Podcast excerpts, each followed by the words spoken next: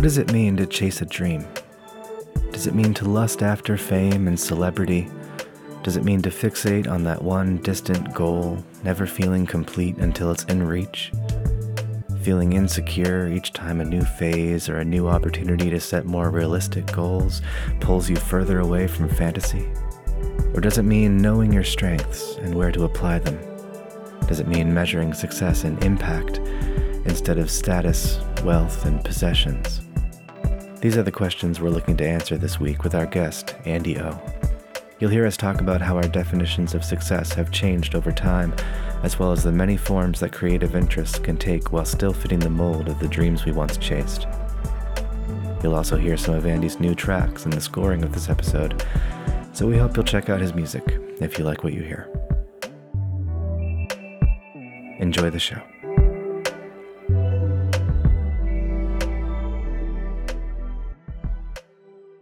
Matt and I have had a lot of conversations recently about how, over the course of the pandemic and just during the last few years in general, we've sort of been redefining our roles within music communities and redefining the spaces we want to fill creatively. And a big part of that ongoing conversation has been as we get older, as we develop new skills and new interests, and as we uncover new things that we feel we can contribute with our creativity that doesn't only have to do with songwriting and performing, do we necessarily have to redefine success? So, if at one point we were chasing a dream, has that dream changed over time? And is it a certain amount of disappointing that it didn't come true? And I feel like the question we've been trying to answer is what do we owe to our younger selves who had that dream versus what do we owe to our older selves who still crave the emotional fulfillment of chasing the dream, but are probably more capable now of achieving it in different ways. So, as I've been watching you promote your most recent songs, Andy, I notice a certain purity and a certain excitement and enthusiasm in the way that you're still chasing your dream. Mm. And I was listening to you on the podcast you did with Kid Casper the other night. I was just noticing that throughout the pandemic, you haven't lost that fire and that passion, and you've kind of come back stronger. And so you haven't had to redefine what that means to you. And I'm sure you must have had those moments of despair throughout the time when you couldn't perform live and social connections are harder to maintain and everything. But I wonder what it is that has kept you chasing the dream. Whew, you you probably asked me the the deepest question probably right off the bat. No, literally out of every other question, that's like the most current. I will say, definitely, there's moments where the fire teases going out. You know, the wind the wind is strong. I'm blessed because my whole life I've kind of had to go against the grain. It's just how my life's worked out. I've always feel like I've been going uphill. Mm-hmm. So maintaining the fire to me is a skill I had to have just to be here. You know, I could go deep on. I'm trying to like give like the shortest version because I feel like I started off with too deep a question. no, it's not. It's not. It's not. It's not. It's not. Right. It's it's actually a perfect place. Okay, good. To answer the question directly, it does. It you know, it's not easy. Like mm-hmm. I, I go through the doubts. The reason why I come out stronger is because I think I just have a I don't know where it comes from, that thing in me to double down. You know, I performed for the first time a couple weeks back at like an open mic here in Clinton, like, like we were talking about. Yeah, yeah. And seeing people's reaction, little moments like that, I'm able to hold on to it more. Like the look in people's eyes when they go, whoa.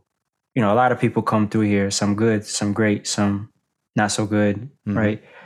But you could feel something different happen here. And it's not contingent on if you messed up or how accurate you were with how you performed or if you did the right thing the right time. It's just you, there's something here, right? I, I'm able to hold on to those moments behind closed doors or even with myself when I do something and I'm like, I don't think this is average. I think there's something here that can be expanded. I'm I'm able to dig bury those so deep inside me that it's tough to get to it and uproot it and make me like, ah, man, what do I deserve to be here? But I've even then I've gone through those moments. In the pandemic, being someone who like started in the crux of what I do is live shows and only mainly because I didn't have the money to advertise online. I couldn't compete online with corporations. I in my head, so I was like, let me go where I know. I know my neighborhood. I know the underground scene here. And then the pandemic happens, and you're detached from that. Yeah, the moment there's definitely those moments of looking around and going, "Uh oh." But you had to develop that skill Yeah, early on. Yeah. And that is a skill. and exactly and that skill of already like okay here's another uphill battle i think that's where what i said earlier comes in of already having that mentality of just because it's uphill to me doesn't mean it's it's a lost cause whereas Right. some people that's that's engraved in them from before any of this and let me tell you that's something that i watch for in music. Anyone who says they want to work in music and I, I can tell that they don't have that natural i'm willing to fight uphill battles. If they don't have that naturally it's kind of scary because you go music isn't up it's like getting to the nba as we've heard so many people for so mm-hmm. long compare bro you know? Mm-hmm. It really is like that. It's like okay you're special but so are a thousand other people. What makes you so spe- so special right? So that's why i think you hear i have music that doesn't sound so encouraged. And something that's pretty vulnerable about my last project of the lone misadventure and then the one that's coming up now is that factor. Is I, I allowed myself to be vulnerable about more vulnerable about those other moments. The next project especially is like it's it's heavy because mm. i structure it in a way where it's easy easy to listen to and you know I, I try to hit all the points but it's one that with when you repeat you realize oh man this doesn't sound like andy when he talks you know? This sounds discouraged. This sounds um and it's because yeah it is it is it is hard bro. But it's possible. That's always what i try to be the proof of why i stay alive and why why i double down. Is because like i've i'm like the social experiment you know? Yeah. I mean, that is what that outlet is for, too. Like, you, when you feel those doubts and when you feel that uncertainty, you put it into the art. And, you know, we've, we've had this talk before, me and Matt, about like how that is kind of one of the most opt- optimistic things that you can do is to take those doubts and, and make art out of them. And then, hmm. you know, people might hear them and worry about you because it, it doesn't seem like you, but also you're giving them something to hear you're giving them a way to connect with you despite not feeling sure that you'll have that way to connect with them in the future right you right know? So Right. that's important Did you feel any difference, like when coming into the pandemic? You know, your your career prior to versus during versus I guess now, if you consider it post pandemic. Did you notice any changes in just how you made your your art and like you know the headspace around that? to be honest, no. I, me and my homie who I used to live with in Atlanta, who I worked with, we would laugh at that a lot of times because people, I kind of watched the world react to being locked inside for, Yeah. and I was locked in the. I would rap for years about being locked in the basement, and people watched me change because I was locked. I used to work in my homie's basement, mm. and it was like a cement box, no joke, and there was no window, like out of a storybook, you know Yeah. and I was there every day, no exaggerate, more days than I remember, you know. Yeah. So I I was already dealing with the isolation and already dealing with not going out, but granted by my own accord, right? Mm. So I had to tackle all the things that I think everyone tackles during the pandemic years before. Yeah. I had a project called The Lone Misadventure that was literally almost completely done about that topic right when the pandemic hit and we stopped putting it out because we were like, wait, I think everyone's starting to feel what we've been dealing with mm. like for years, you know what I mean? Yeah. It was it was super ironic. I had a song called Loner, all these things that were done way before. And I was trying to tell my friends, like, this is what man, don't y'all deal with, you know, and being alone for so long and man not going and they used to be like, bro, what are you talking about? You know what I mean? Go outside, bro. and and it was so funny getting the phone calls two, three years later of them saying the same shit to me and being like, "Go outside, bro." you know? That's So- funny, man. I had the exact same thought about it. Hit me when people started freaking out about the toilet paper, and I started realizing, like, oh, this is just tour. Like Yeah, that's all that this pandemic it is. is. It's just you're lonely, you don't know where you can shit, and uh, everyone's sad. that's just tour.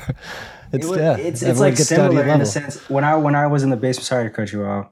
When I was in the basement, people used to be like, "Man, you know, we don't got no food for, you know, we don't got no money, we don't got," and I'm like, "Well, this is childhood." you know what I mean? When people used to go out on tour Yeah. and go through what we went through, which I'm sure if you've been on tour, you've we all share similar stories, right? Yeah.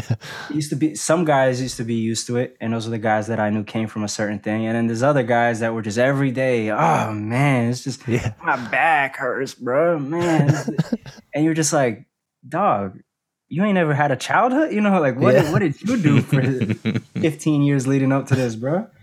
So It's funny though. It's like there's a certain kind of grit, like you were saying, with having that thing, like the way when people talk about it, like in the NBA um, or in in music, and just there's like that little tweak you have to have. I think it's like I don't think it's a skill thing or an intelligence thing or whatever. It's I mean it can be, but there's like a grit gene that you have to have or something that just kind of like because everything hurts all the time. Like, yeah, like especially if you're traveling or whatever. Like, yeah, you're gonna be broke. You're gonna be lonely. Your back's gonna kill all the time. You're gonna feel sick all the time. No one's this gonna job validate sucks, your art. bro. I, I try Yeah, to tell you, horrible. but like this job is abs. unless you're like a twisted person who this means something unhuman to you. This this job sucks. Go do something else. You know. Mm. Yeah, but we still do it, and it's like it, it doesn't always feel like there's another option. It's it's funny. Like it's not a logical thing. It's completely a lot. When someone, when people used to be like, like your parents try to have, you know, the very few times they had the, the balls to, you know, Andrew, let's talk about the rational thing of life. I'm like, do I look rational, bro? Look what I'm doing. I, you, I know more than you how irrational this is. You know, this. I'm here because I'm a, I'm an idiot. You know. Yeah.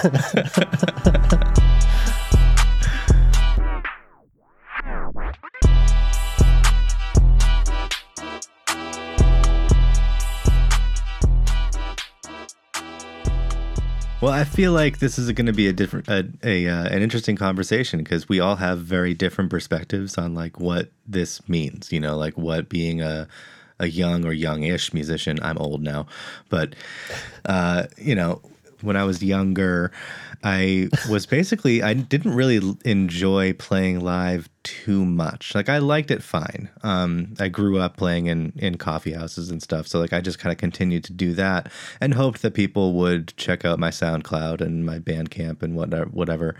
But I, I always fancied myself more of a recording artist than a touring musician. I always wanted to be more of like I want the catalog of work but playing live is a vessel to that. Playing live is just a way to get people to tune in to the recordings that I want to do. And it stayed that way for a few years. And then, like, I got into the DIY scene and it became more about performing and less about recording. Question: When you say, Yeah. because I, I heard this in a previous podcast, when you say DIY scene, what is what does that mean to you? Uh, well, what is that scene to you? Uh, it's such a broad scene, really. I mean, Right. like, That's why I'm like, okay, Yeah. what, when you're when you're referring to it, what what angle are you coming from? Uh, I'm coming from like the people who, you know, might rent space in any given building and they host shows that are not for profit and that kind of are more about bringing community together than for selling tickets. You're like a DIFL then. You're like a you're like a do it for love. Do it for love. Yeah, I like that. I haven't heard that before. Yeah. Yeah. I just made it up, so me either. Okay. I do that. but playing in the DIY scene like became more and more about performing and it became more and more about building personal connections with people rather than trying to just get more listeners, you know. And Andy, the way that we met was you had reached out to me looking for um because you wanted to use that space in the building that I used to manage to shoot the music video. Whoa, wait, that was you? Yeah. Oh shit. hey. I yo, I knew I was like, this man is familiar, bro. but you know, you know, we we tour, you know, it's harder. It's harder. I get to it. remember. Yeah, I get it. Yeah. That's so funny. But that's great. That's doubles down, man. Yeah, yeah. Fuck, nice to go. see you again, bro. nice to see you. That's too good. Um, but yeah, so when I was managing that building, I ran a DIY space out of it in the space where you shot that that video, and so like I would have people over there, and it was a it was more of a community event than a like let's get people over to like It's not try to- business, you know. it's not business. Yeah, yeah, exactly. And then other people would reach out to me too and be like, "Can we shoot music videos here? Can we like use this for rehearsal space? Can we do like any number of music related things here?" And I got to help them do it. And I had never really been in that position before where I was like, I have the the time and the resources and like just the general ability to help someone get that done. And so like over time that became more what the quote unquote dream was for me. Mm. Was like I I don't think that I want to rely on you know, just going out and playing shows and trying to get people to listen to my music and deciding like what's more important, the playing or the recording and do I ever actually want to go on tour because it sounds like kind of a nightmare to me. And you know, I'm glad. I'll be honest. I commend you to Yeah. being honest with yourself. Something that simple can really Mm. change your trajectory. Right? Something as simple as being like, touring sounds like it sucks. you know, something that simple could. Some people put themselves through a lot. Yeah. Well, I just, I mean, part of it when I was younger was just like not believing in myself enough. I'm like, I'm never going to have the money to go on tour, like have the people interested enough in me that I can put spots to play. I could have made it happen if I wanted to, I guess. But, but yeah, no, I just, I found like that's kind of where I came from was, you know, going to church coffee houses and like always being in in like community events and and helping people you know load their gear on and off the stage and everything. Like i was always a, a little helper when i was a kid. Hmm. And when i had the space to make that possible for myself and like give that to other people i was like i know what to do here. You know? It was one of the few instances where i was where i could combine making art a part of my life and knowing what to do and not only kind of do it on my terms which was nice but like do it with the resources that I had and and know that like I could absolutely help people and absolutely offer people the space to make the the art that they want to make, you know. Right. So like over time that became more what the quote unquote dream was for me. Remind me a lot of my homie. Uh, his name's Robert Cupertino. Yeah. Roger Cupertino, excuse me. And people like you, I, I always say, are very special. You know, Well, thank you. it's a very that's a gift, and unfortunately, the world isn't built to reward that naturally, right? Mm, Um, so it usually takes someone else alongside someone like you to force the world to reward you as you compensate you as it should. Because people who do it for the love, what I say, di whatever, DIFL. yeah, Yeah. DIFLs, DILFs. No, no, Diffels. That's wrong. No, yeah, di- diffels. Sorry, Yeah. wrong. I'm dyslexic. uh, the world kind of nods, salutes, but doesn't really extend the hand. So Mm. usually it takes that wrecking ball to break the wall and, and allow the blessings to flow through for other Yeah. people. Yeah. You know, so I always commend because I'm cursed with the same the same energy, the same Mm, true desire of business is not really of anything, not the music business, but doing business is not really the the motivator.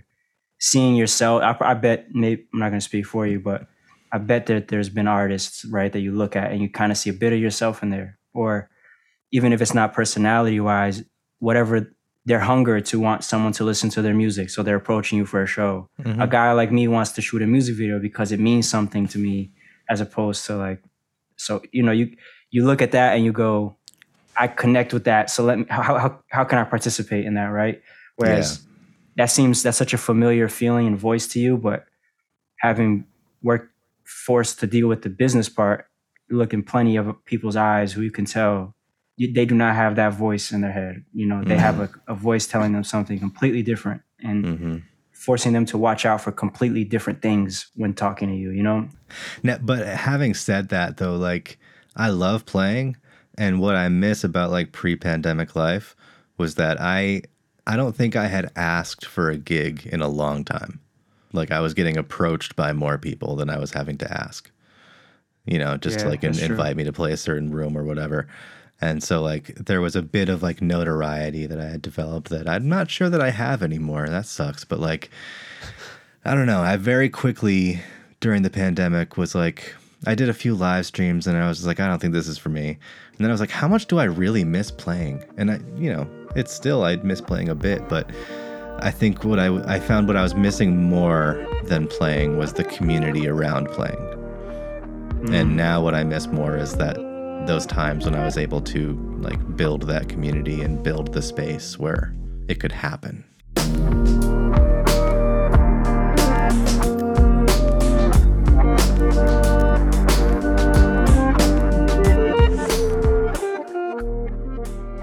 Matt, do you were you in a band or were you hired musician? Matt, right? I said, Yeah, yeah. okay.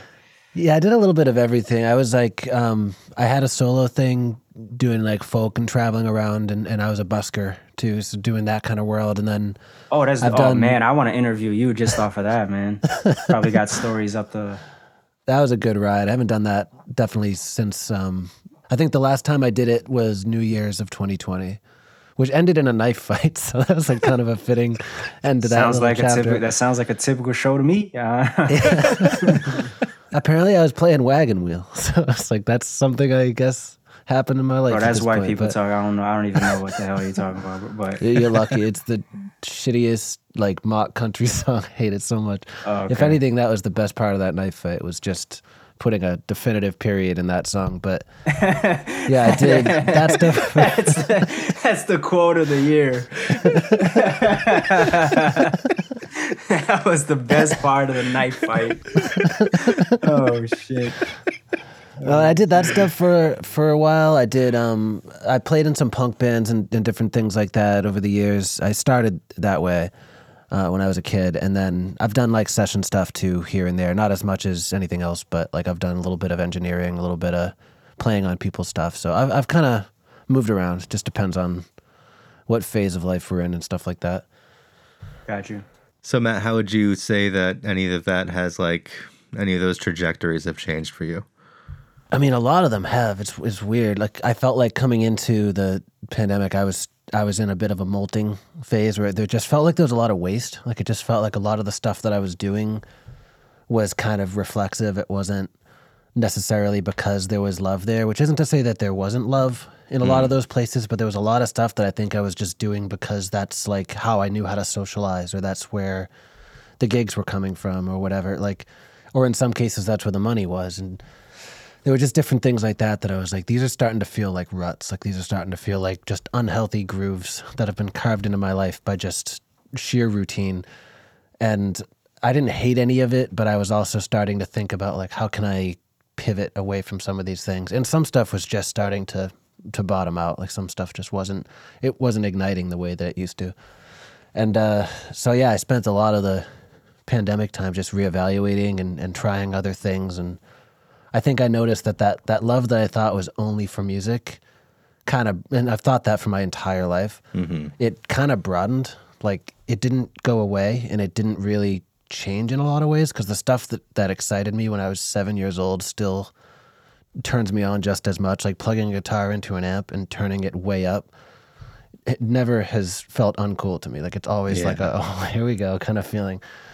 That hasn't changed, but I noticed that like you know some of the stuff that I studied and when I went back to school that hit some of those same nerves for me, or like mm-hmm. getting back into running that hit some of those same nerves for me. So like I don't know, there was kind of an excitement to that, of just realizing that like some of these things were pleasures that I was denying myself because I felt almost typecast by this thing that I thought was freedom, and that was a whole rabbit hole for a while. But yeah, I I would just say that it expanded everything mm. that I thought I was narrowly interested in expanded considerably. Hmm. So, question: Have you hit the stage since pandemic started? Yeah, a couple of times, not too many, but I've done two shows with a band and I think one solo and a couple of virtual things.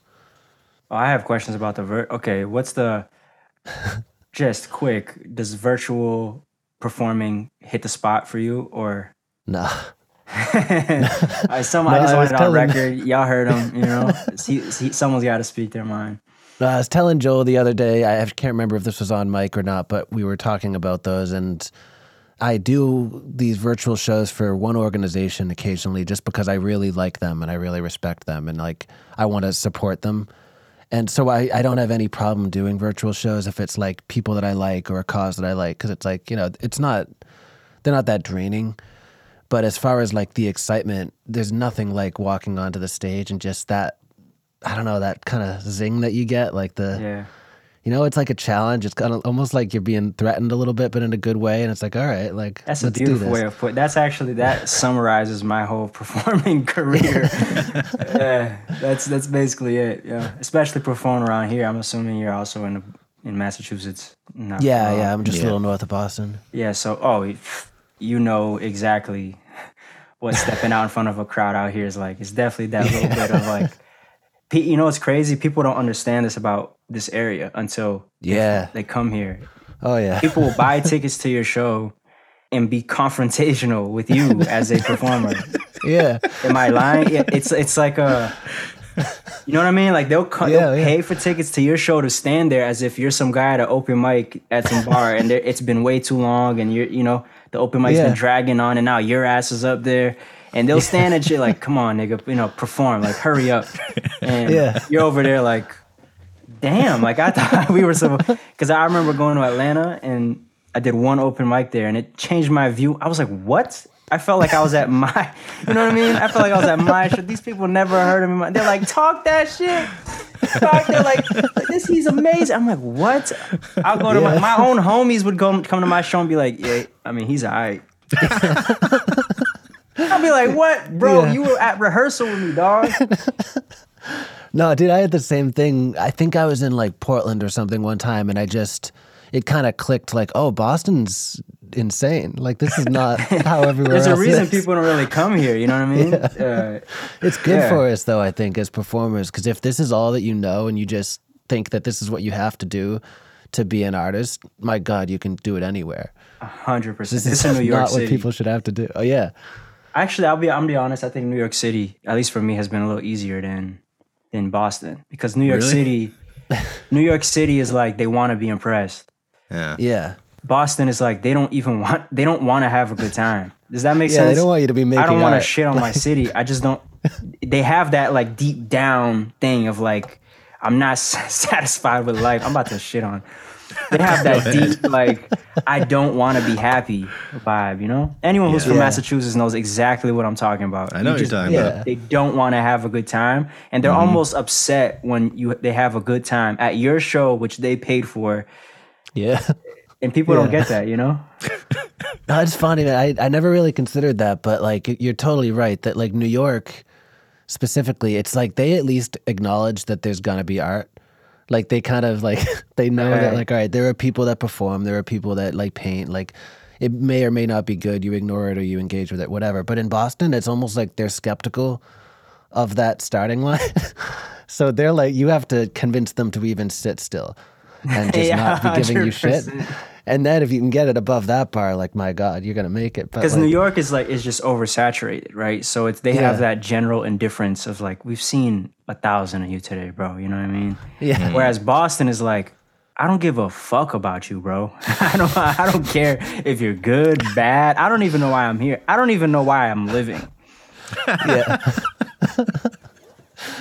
I love it though. Like as much as it is like a very easy city to shit on in that way, but my God, it sometimes I love it. It just feels bro. like home. Yeah, like especially as a performer, I, I miss it so much. If I'm on the road and like like I haven't gotten that kind of crowd in a couple of weeks, I just I start to genuinely long for it. Bro, and mm. that's why I suggest therapy, bro, because that shit is not supposed to happen, bro. that's, that's why I'm in therapy now too. So, yeah, yeah. This one time, a guy shouted from the back of the room, "Are you just gonna play the same song over and over again?" I guess I didn't plan my set list that well, but I mm. didn't need to hear about it.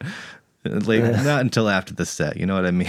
And so like it Right. happens so But much. I'm, I, this crowd, I'm not gonna lie, part of my obsessive preparation, yeah, my my obsession with, oh man, I gotta I gotta leave no stone unturned. I have to see everything through to the end, is because I know that crowds like that expose you. If you don't prepare your set, maybe that guy was having a bad day, or maybe the set really needed to be different, right? yeah, yeah. I wasn't there. I'm just saying, right? That's that's kind of the mentality, right? Mhm. And my my thing was always, all right, if if someone's gonna hate, I want it to be you just hate, or I'm genuinely not good at my job because I want I'm not leaving it up to chance. I'm not.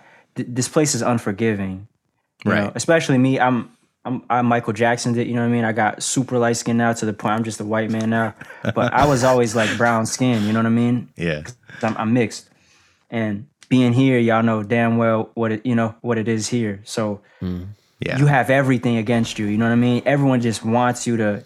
There's like that extra expectation. You you playing in front of a white college crowd from Boston, and they don't know you. You're opening for some other guy that they're paying and they don't even really want to see. Right? It's that mm. Boston culture. you you know, like I gotta come in here and, and I have to leave it no doubt that I'm amazing because that's the only way I can. There's no like halfway passing. In Atlanta, you can be okay, Mm. right? Not saying anything wrong with them. I'm saying the crowd is more.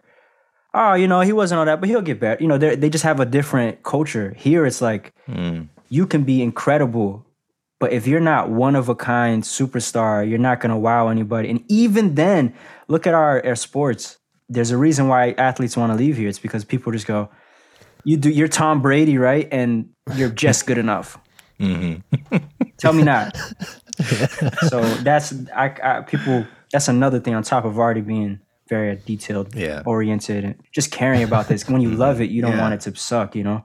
No, and you make a good point about like people calling you out and being receptive to what the criticism might be from the crowd. Because like, what would you rather do? You want to believe that you can get better?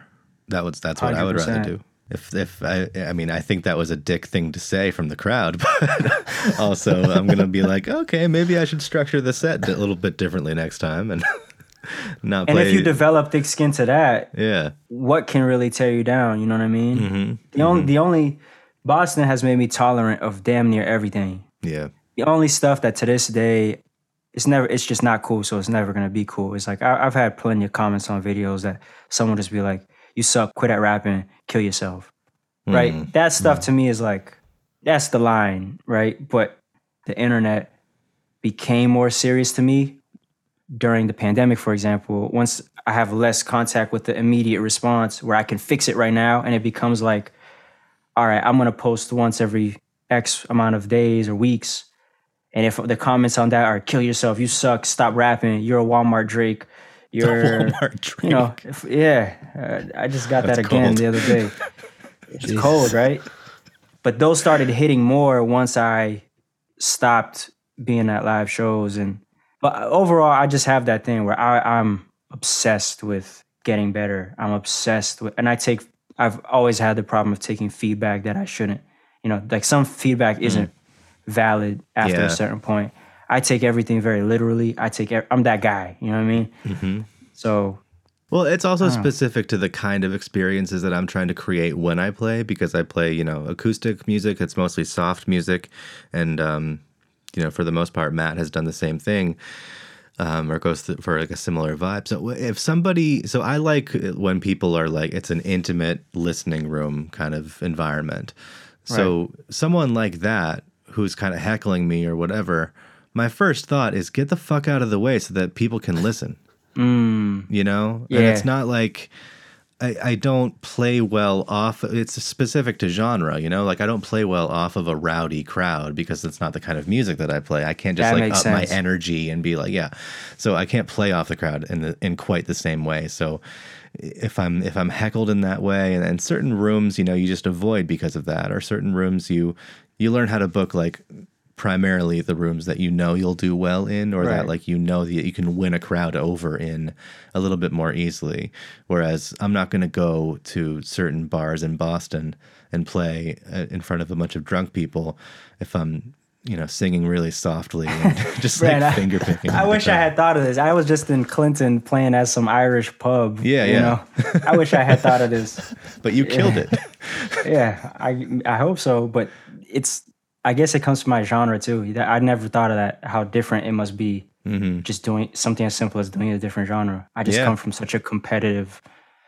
It's straightforward. It's head-on collision all the time. You just and mm. I come from that even before music, just my background. So it's like yeah man, I should probably do some some folk or something. I need a this other Change shit's too pace, man. stressful. Yeah, man.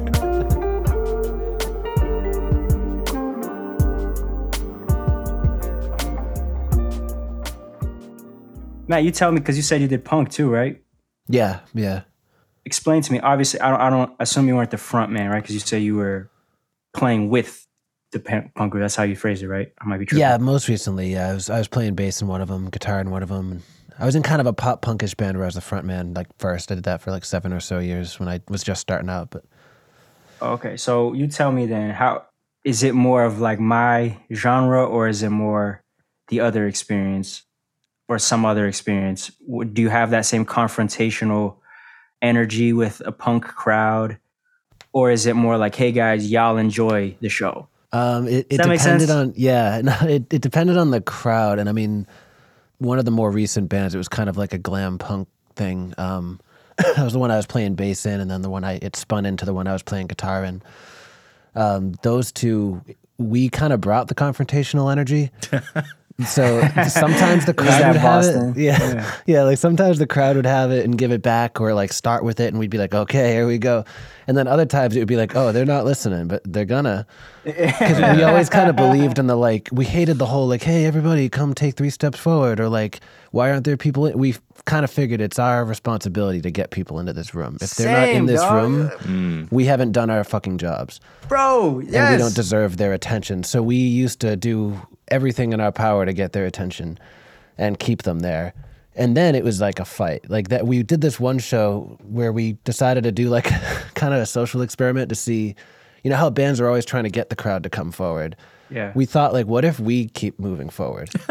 like what are they going to do? Are they going to keep moving back and how far back can we push them? So every time we finished a song, we'd move our mic stands like 3 or 4 feet closer. And we had them like halfway across the room. dude. Wait, So they we kept just pushing do back? shit- Yeah, but they kind of stayed the same distance. It's just like we all kept kept moving, and so we used to just do shit like that, or just kind of bring a little bit of that confrontation. But it was always with that end goal of like we're all going to have a good experience here together. Hmm. Like you just don't know it yet, and. I think some of that came from just all of our various backgrounds. Some of it came from the fact that that was when I was busking the most, so I had that kind of attitude Yeah, of like that the folk singer like mm. sensitivity combined with the like fucking scare me, try, you know, because Yeah, yeah, I've seen everything now. You've seen it all, yeah. Yeah, and I don't know that I think it was really good for us as performers because it was like the right balance of like we're here to do our job, we're going to be the best goddamn people in this room at it, but also like you know it, it wasn't over the top as much as it probably it mm, sounds Could like it could go there. Like Yeah, it never yeah. really got there. So, but it, the crowd definitely could vary because we were not famous by any means. So it was like sometimes you roll into a dive bar and it's like you got six or seven townies who just kind of want to watch the Bruins and didn't realize there was going to be a band. Yeah. And then Yeah, other yeah, yeah. times you've got like a crowd and they're ready to Especially go. a so- band where it's that loud, in your face setup to begin. Like that's just the hmm. nature of rock music, right? You're hitting higher Yeah. frequencies. It's it's just in your face.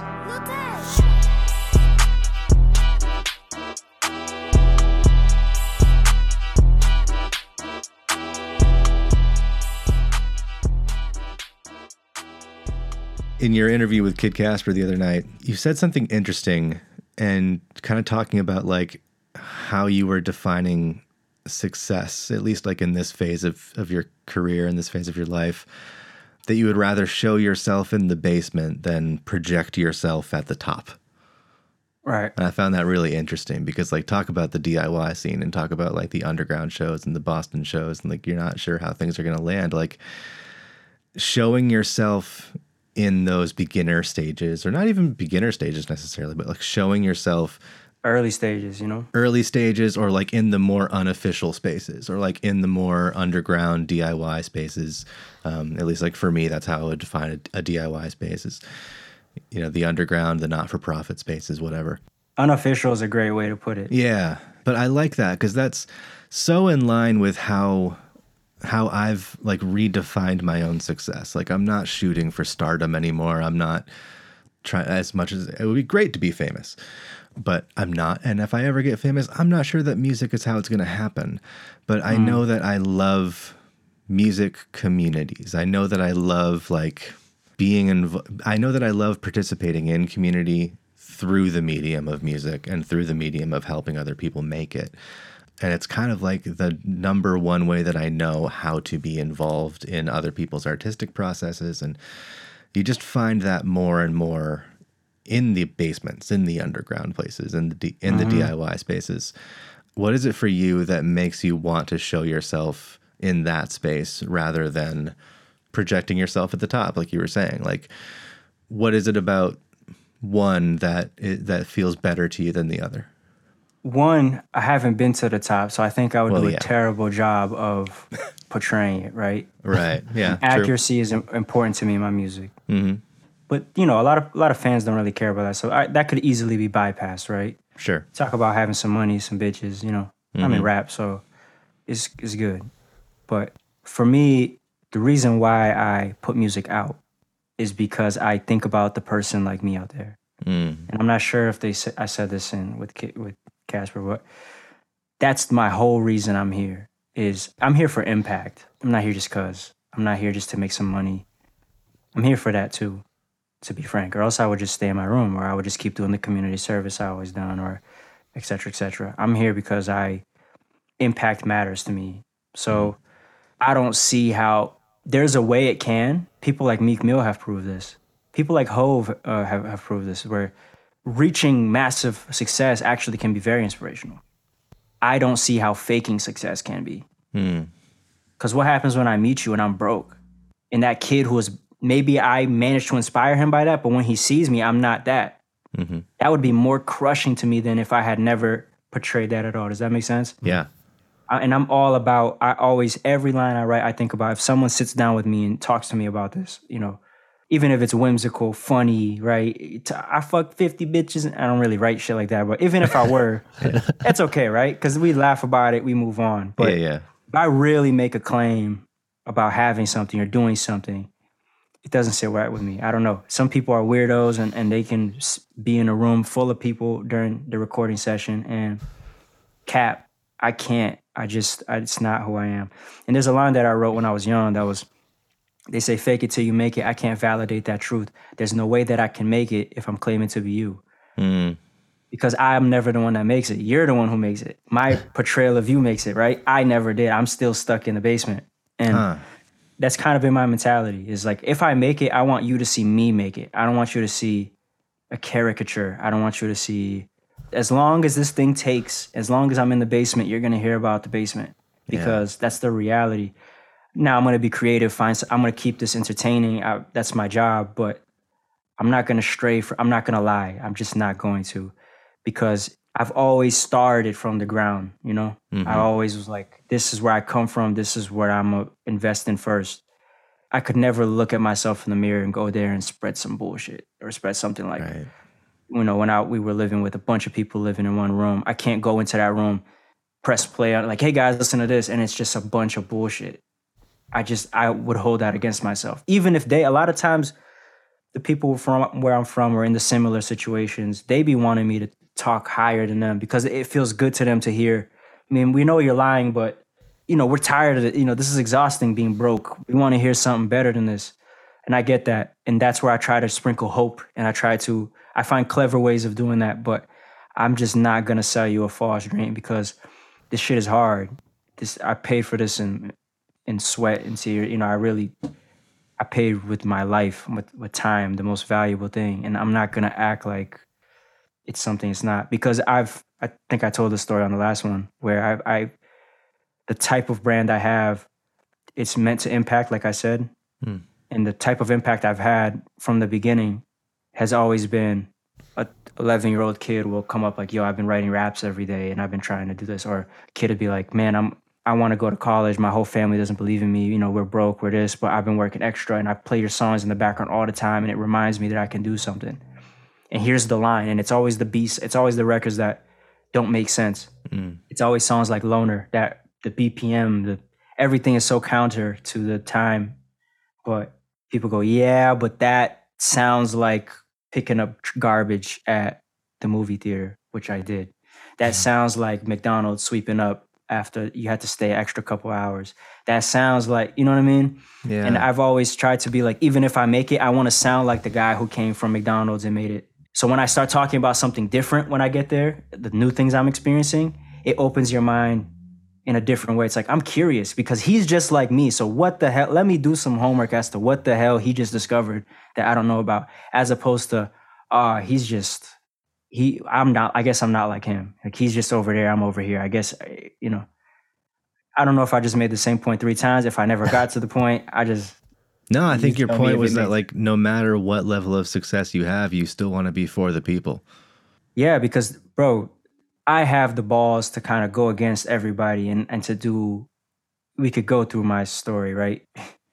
I have the I have that thing, that crazy twist, you know, get in front of a crowd and like, fuck it, we're coming out of this uh-huh. the best performer of the night, one way or another. You know what I mean? Mm-hmm. Yeah. Or I'm going to, you know, I did a remix to Dead Presidents when I was younger, and I went to New York City that night and just walked into bars and started rapping, and I had to get the approval of New York City to mm. drop Dead Presidents because it's just that's how I am, and I'm gonna keep rewriting this shit until I they give a fuck, and then I'm getting standing ovations in New York City, and I'm like, fuck it, now we drop it. You know what I mean? And mm. I have that twisted thing, but there's people just at way more capable than me to make a difference who can solve problems in this world who might not have that twisted thing or who are like me. And i had maybe this one person who said this one thing to me or this one rapper specifically who said this one thing on a song which is the reason i'm here today. The next kid i might be the guy that makes it to his ears. That might be just how the circle the world is spinning. And i might just be the one that that's the song that makes it to him. And i feel like if i don't me not saying something that fucking matters, sometimes it's bullshit, right? I needed the turn up songs too. I needed some 2 Chainz in my life, right? It's mm-hmm. good, it's healthy. But mm. if I didn't say what I knew I needed to say, what if that one kid could have? It's the next Joel, you know what I mean? And he opens the next, and he sh- opens the doors for another kid to shoot a music video, and that kid goes on to be something important, mm. something that fucking matters. That's that's the type of thing that keeps me up at night and keeps me like.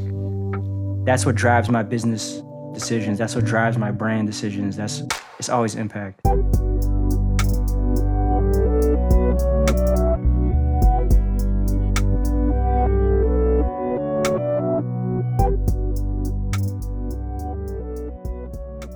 Some of it strikes me as the difference between like sympathy and empathy too. You know, like that impact is coming empathically as opposed to sympathetically, where like it's not like some "we are the world" bullshit. You know, where it's a bunch Yeah, of like like I want you multimillionaires singing about famine. Like, yeah, it's like yeah, yeah. It's like this no, no, no, I no. got, I want you to feel what someone like there feels like. Sorry to cut you off, but yeah, no, no, Yeah. you're right. I mean, hundred percent. That's powerful. I mean, because that is like that shit will stop you in your tracks. And like as a listener, if you hear somebody saying the thing that you just have never felt seen for in your life, and all of a sudden it just stops you cold, and it's like, oh my god, well they're there, and they have this, then that means I can kind of get there, and I have the, it. Just it strikes to the core. So yeah, I think that's that's the best kind of impact to have to me. a song that I would recommend people check out of older me that would I have songs like Lie to Me, which is a song I wrote about addiction, but I flip it and I go, Hey, I'm saying all these things as I'm sitting here in the basement writing this rap and recording it, but I'm here every day and I can't stop. And every time I don't, I'm shaking it. Wait, maybe I'm addicted.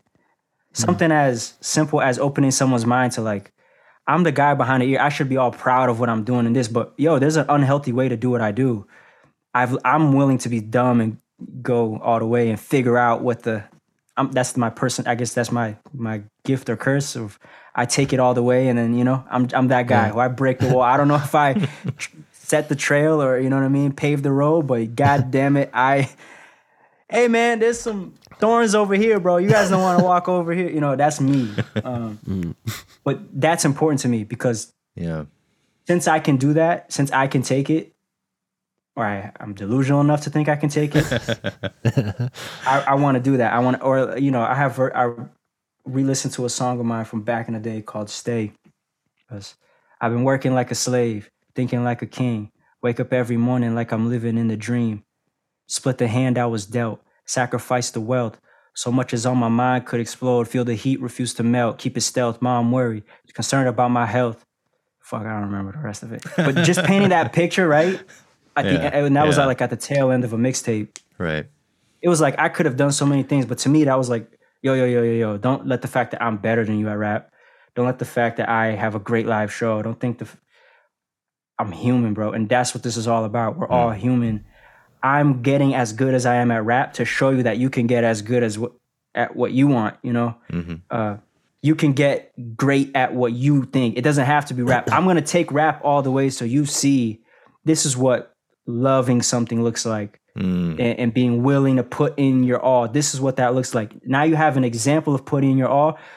You can be an engineer, bro. You can be an architect. It's okay. Hmm. And if you do it, you can get good. I know nowadays is the era of mid. I, I saw like a headline saying that nowadays everyone just does everything mediocre. Oh, across the board, right? So Yeah. for me, it's like, no, no, no, no, no. Granted, I came out a little bit before this era, but still, it was the same message of like, no, bro, you can be. Not only is it possible for you to do something, but it's okay to push it further. It's okay to make a little bit unhealthy decision. That's like I said, maybe I'm addicted to this shit, but it's about bringing it back. It's it's just like you you can do it, bro. Uh, I saw Mm. this quote by Joe Rogan that he was quoting someone else, but it's a quote that I'll never forget, which was, "It's better to be a warrior in a garden than to be a gardener caught in a war." That's pretty, you know? And that kind of sums up. That's I heard that recently, but that I think entails what I've kind of tried to do my whole. Like I just had that thing of like, no, no, no, bro. I, I came up around people who came from nothing, bro, and that was predetermined for us. Mm, It's like mediocre. If you just live and then die past 21, you did it. That you did enough. Mm. I was a victim of that. I couldn't see past 18, nonetheless 21. But I had that thing of like, while I was here, man, but you, not you, bro. You could go further than me, you know, or like you can. When I did Dear God, which is the video I shot, yeah. song like that, going that vulnerable of exploring like at the time, man, do I believe what do I believe? But Just but just being vulnerable enough to do it on a track, the whole point is someone listens to it and goes, maybe I can ask those questions in my personal life. Andy O doesn't have all the answers, right? And I don't have I don't end, I don't put a period on that sentence for you. I just like I'm crazy enough to be the wrecking ball. Like, you know, I'll I'll be the guy to say it so that hopefully you can go home and maybe your parents are mad religious, but you have your own questions. You at least feel that confidence now of I someone else on planet Earth asked the questions. Maybe I can ask the questions too.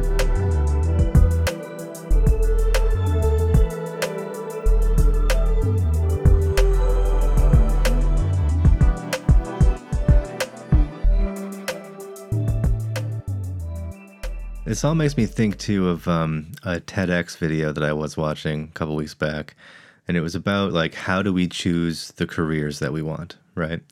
And I've been watching a lot of these kinds of videos because I'm in the middle of changing jobs and I don't know what I want to do with my life.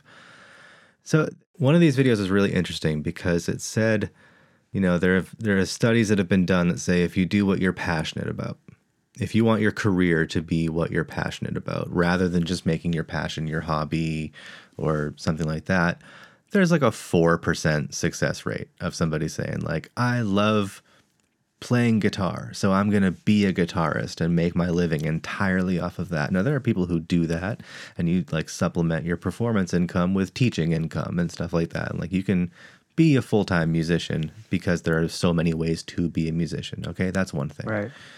And then there's, you know, people who do, I think they only did this study with like people who went into sales or something, but it was like people who are really persuasive, right?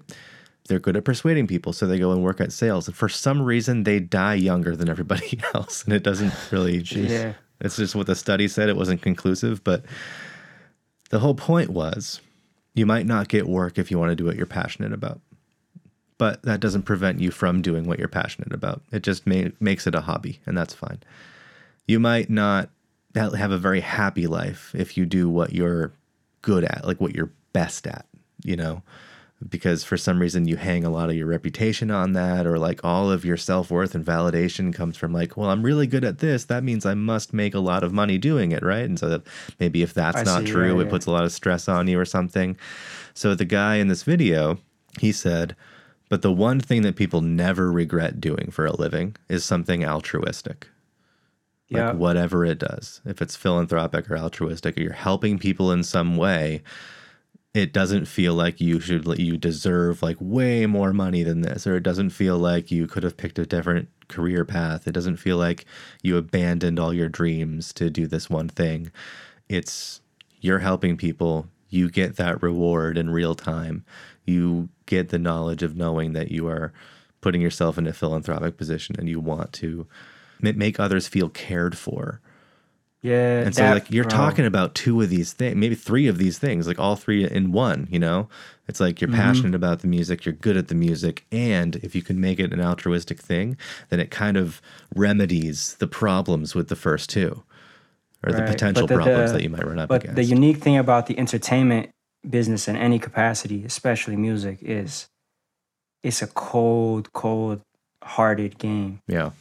where they don't give a fuck what you're here for. They Mm-hmm. don't give a fuck who you are. They don't they don't give a fuck if you die. I don't know many other ind- any other industry to be fair that is like that where you'll die and the record label will drop their first thought is how many more albums can we get out of him? How much did he record before he died? Yeah. I don't know any other business, you know, that's really milking it like that. You know, people have brought to my attention now. Once again, I'm I'm always so deep in for what I want, like why I'm here that I ignore so many things, bad business, people taking event because I'm just like, yeah, but the, the kid was he was he okay, you know? Yeah. looking back, that's that's kind of like altered the trajectory of my career. That's really why I'm still in basement level mm-hmm. in terms of career because they I was taken advantage of when it came to just business, mm-hmm. and I refused to give to do good business, but bad impact, and that was the most because and because I come from a place like Boston, I'm not from Atlanta, New York City, L.A., right where you fuck up once, you're bound to run into somebody who is an engineer or uh, manager, or you know, you're just gonna run in. It's just the mecca, right? You're gonna run into somebody. You're gonna get another shot. I didn't come from that, so every hour I had to go out of state, and I would turn down the things that would have been good for me business wise, and would have made Andy O grow significantly. And I had earned, I, looking back, according to others, I had earned, but it didn't have that same impact at heart. So I just couldn't, I couldn't do it, bro. And sometimes now I think back about it and I, I don't think I would have done anything different. Fuck those people, you know, fuck, fuck that. Yeah. You know, I'm, you're not going to change me. But I think about how I could, you know, Cole says something that impacted me young, which was you got to play the game to change the game. Hmm. And I think about now what I could have done differently. And now those are the adjustments I'm making and Hmm. trying to combine. But yeah, I have that weird thing where I'm I'm really good at this. I love it. And it never gets old for me. People wonder why do you keep going? Like, bro, chill. And I'm like, no, because if you love something this much, if you love Doritos, and I keep feeding you some fucking Doritos, you're gonna keep eating the Doritos, bro. I'm just eating my Doritos. I just keep doing it because I love it, bro. You know, people say, man, why are you in the basement 14, 18 hours? Because I love it, like we were saying at the beginning. Mhm. You think I don't fucking love? You think I would put myself? Are you stupid? Yeah. I no food, no money, disrespected all the time, Yeah. putting myself in danger, just being a fucking dumbass for nothing. Nah, Mm. it's because I really love it. And that look in that kid's eyes when she or he tells me, "Yo, this meant X," is priceless. It, it- there's nothing you could give me that's worth more than that. Now, cut me the check. I need millions of dollars, and I need them now. but that strong that's that thing has always been much stronger to me than the other two you know but i definitely am a competitor i like i want to be number one i've just done a bad job managing because the altruistic side the uh the part that wants to seek empathy for all these people like i feel like i'm a voice for some people not all i'm not i don't have that complex where i'm the center of the universe but i feel like i can be a voice for some people that has just been way more important to me the Mm. entire time and it's like all right i gotta entertainment business will take advantage of you, bro. I've done shows. I never got paid a dime. I have a line on a song that the first line was I got thirty dollars for a show. Split that between four. I've been living in a hole. Like I'm trying to make it home, which was literal. I didn't have my car was breaking down. I was sleeping in Yeah. the car. This ain't once or twice. This is when we're lucky. I always wonder why they didn't love me. And it's on like this really happy beat, which was on purpose, just to make people you know, here's some really depressing shit. That's what music be feeling like a lot of times. You know, that you're this really, you're going through it, and it's, but yeah, music, the entertainment business will keep you at the bottom, and they will kill you literally. How many rappers have been dying the last two, three years? It's insane, bro. It's like it's becoming a dangerous job now to be a rap artist. Literally, you could expect to be hurt just because you Like make music back to the the, rap 90s. genre. It's literally that again, bro. Probably Yeah. worse now because now you have the internet, so people want to kill you because they want to post that they killed you. Oh, You know, yeah. there's that whole like attention seeking side of hurting you.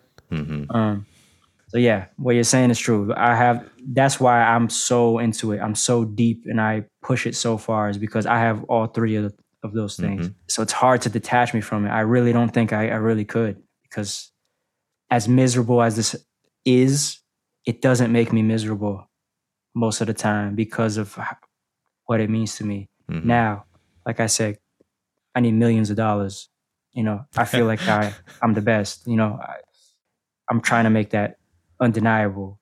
Yeah. But I've also realized I can't help people. This is, I guess, so basic, but it took me so long to truly wrap my head around it. You can't help people with thirty dollars, splitting that between four or five. I, you know, I commend those guys who they're real people who really paid the price to be out here with me. Mhm. But looking in their eyes and knowing, man, we're about we're about to share a slice of pizza between four people again. We all about to sleep on this floor together. It's not just me. It makes you like, man, I need millions of dollars and I need it now. So I can put this in action. I can get this guy going. I can get this thing. You know, it's hard to take care of families like I used to try to do with nothing. Yeah. Whew, long train of thought. Y'all are champions for just Neither of us are big interrupters. So yeah. I, you might. I'm one of y'all need to step up to the plate today. you got to be like that heckler. Hey man, shut the fuck up. And that's our show. As always, Black Market Therapy is a Dead and Mellow production, and to stay in touch with us, you can follow Black Market Therapy and Dead and Mellow Records on social media. You can also send any questions or comments to Black Market Therapy Podcast at gmail.com. This episode was scored using samples from some of Andy O's new releases. He's dropped seven singles this year alone, and he has a project called Too Far From Tomorrow coming out this August. So if you like what you hear, please show him some support and check out his music. And we'll be back in two weeks with musician, woodworker, and YouTuber David Pachuto to talk about DIY ethics. Until then.